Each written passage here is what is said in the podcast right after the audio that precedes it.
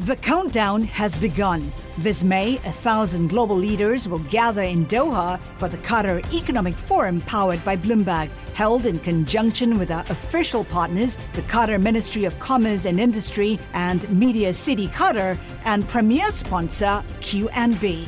Join heads of state, influential ministers, and leading CEOs to make new connections and gain unique insights. Learn more at QatarEconomicForum.com.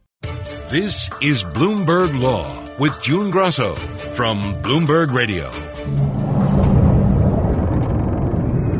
If I told you about her, the princess without voice, what would I say? Guillermo del Toro's Oscar winning film, The Shape of Water, is part romance, part science fiction, and part fairy tale. The story of a lonely female janitor working nights at a military research lab who falls in love with a supernatural aquatic creature held captive in a glass water tank. But the son of Pulitzer Prize winning playwright Paul Zindel claims that the film brazenly copied his father's 1969 play, Let Me Hear You Whisper. A federal judge dismissed the copyright complaint, but the Ninth Circuit Court of Appeals revived the case, saying the judge had dismissed it prematurely. Interestingly, it was former Ninth Circuit Judge Alex Kozinski who won the dismissal in his first case at his former court since retiring after sexual misconduct allegations. Joining me is intellectual property litigator Terence Ross, a partner at Katten Muchin Rosenman. So, Terry, what did Zindel's son say the similarities were between the play and the film? Well, both works revolve around a woman who works at an undefined government or private laboratory that does research into aquamarine life. She works the night shift, and in both works, she becomes involved in a relationship with one of the subjects being studied at the lab. And in both works, attempts then to quote unquote rescue the subject under study from this laboratory by taking it away. Those are the similarities. And on their face, they do seem to bear some likeness. However, there are many very specific details that differ fairly dramatically between the two works. So it's not enough to have a basic plot that seems almost exactly the same? No, because that would really cut off from public use very wide numbers of types of plots. One of my favorite types of plots is commonly referred to as the 10 Indians plot. And it's a, a, murder mystery plot in which the question is not who is the murderer, but who's going to be the last victim. And the name is derived from an Agatha Christie work. And you see this plot being used over and over again, really creatively in a, a recent movie involving sharks called Into the Blue. So you really just cannot say that similarity of plot in and of itself justifies copyright protection without taking away just enormous amounts of creative material that could be used for different types of works. Explain the reason the court gave for dismissing it. So, in this sort of copyright lawsuit where there is not literal copying, by that I mean taking a book and putting it on the Xerox machine and copying page by page or putting it on a digital scanner and copying it page by page and then posting to the internet where you don't have that literal copying, but instead you have what's known as substantial similarity copying. The courts have uniformly required that a copyright owner should have to prove up two things to establish copyright infringement, and these go by the name the extrinsic test and the intrinsic test. The extrinsic test is essentially a requirement that the copyright owner prove that certain protectable elements of the two works are sufficiently similar that the case should be allowed to go to a jury. The jury then decides on the intrinsic test and they look at the total concept and feel of the work and decide whether or not there's substantial similarity in that regard and if they agree that there is, then you do have a case for copyright infringement. So it's really a two step process in these substantial similarity cases.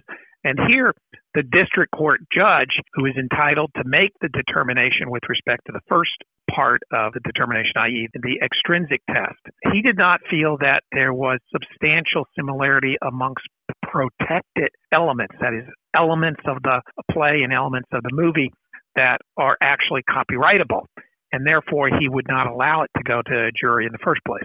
So, how did Judge Kozinski convince the Ninth Circuit to reverse that? Well, I think Judge Kozinski did two interesting things that ultimately won a reversal for the plaintiff.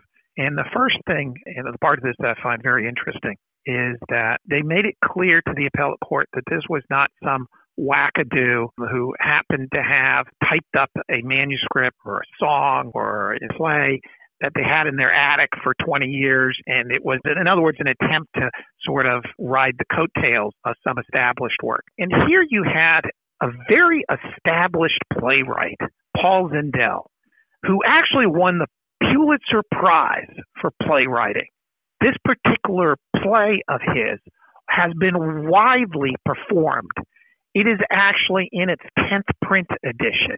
It is in scholastic textbooks used at the high school level to teach dramatic literature. And so far from being sort of a wackadoo, this was a very serious author with a very important play and that largely went unaccounted for at the district court level, but was emphasized in the Court of Appeals. So that's the first thing I think that Judge Kozinski did that sort of shifted the ground for the decision here.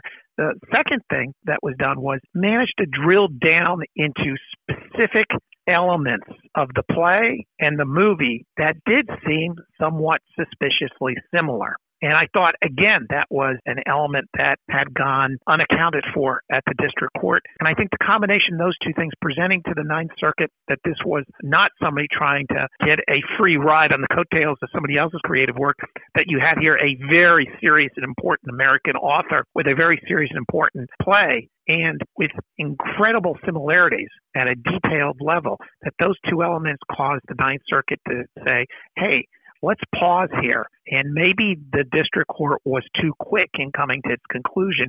Let's send it back and ask the district court to take another look at this. The countdown has begun. This May, a thousand global leaders will gather in Doha for the Qatar Economic Forum powered by Bloomberg, held in conjunction with our official partners, the Qatar Ministry of Commerce and Industry and Media City Qatar, and premier sponsor QNB. Join heads of state, influential ministers, and leading CEOs to make new connections and gain unique insights. Learn more at QatarEconomicForum.com.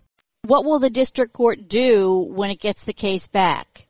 It's clear to me that the district court is going to have to allow the discovery stage of a case to go forward. And by the discovery stage, I mean point at which each side gets to take depositions of each other, produce documents, and most importantly, and I found this fascinating, the appellate court specifically said that the district court should look at expert testimony in deciding whether these were substantially similar. So each side will have to hire and retain an expert who will look at the case and present their views on whether these works are substantially similar. And I think that's going to be a very big part of this case back at the district court level. Terry, could the district court have been sort of influenced by the fact that you had this very famous, now Academy Award winning director, Del Toro, who said, I've never read or seen the play, I've never heard of it, and he has such a body of work? I don't think so in this case. In this case, I, I, think the district court actually attempted to divorce itself from the peripheral matters as to who was who on either side and focused instead on a handful of elements that were different in the plot. So in the play, it is absolutely clear that the subject of study by this research laboratory is a dolphin perhaps a very intelligent dolphin, but a dolphin nonetheless. Whereas in The Shape of Water, it is also clear that this is not an animal, but rather some form of unknown humanoid that dwells in the water. And that seemed to be very significant. That difference seemed to be very significant to the trial judge. There were some other significant parts of it that are different between the two works that the trial judge really got into. But in doing so, it seems the trial judge missed what is the core focus at such an early stage, which is not what are the differences, but what are the similarities.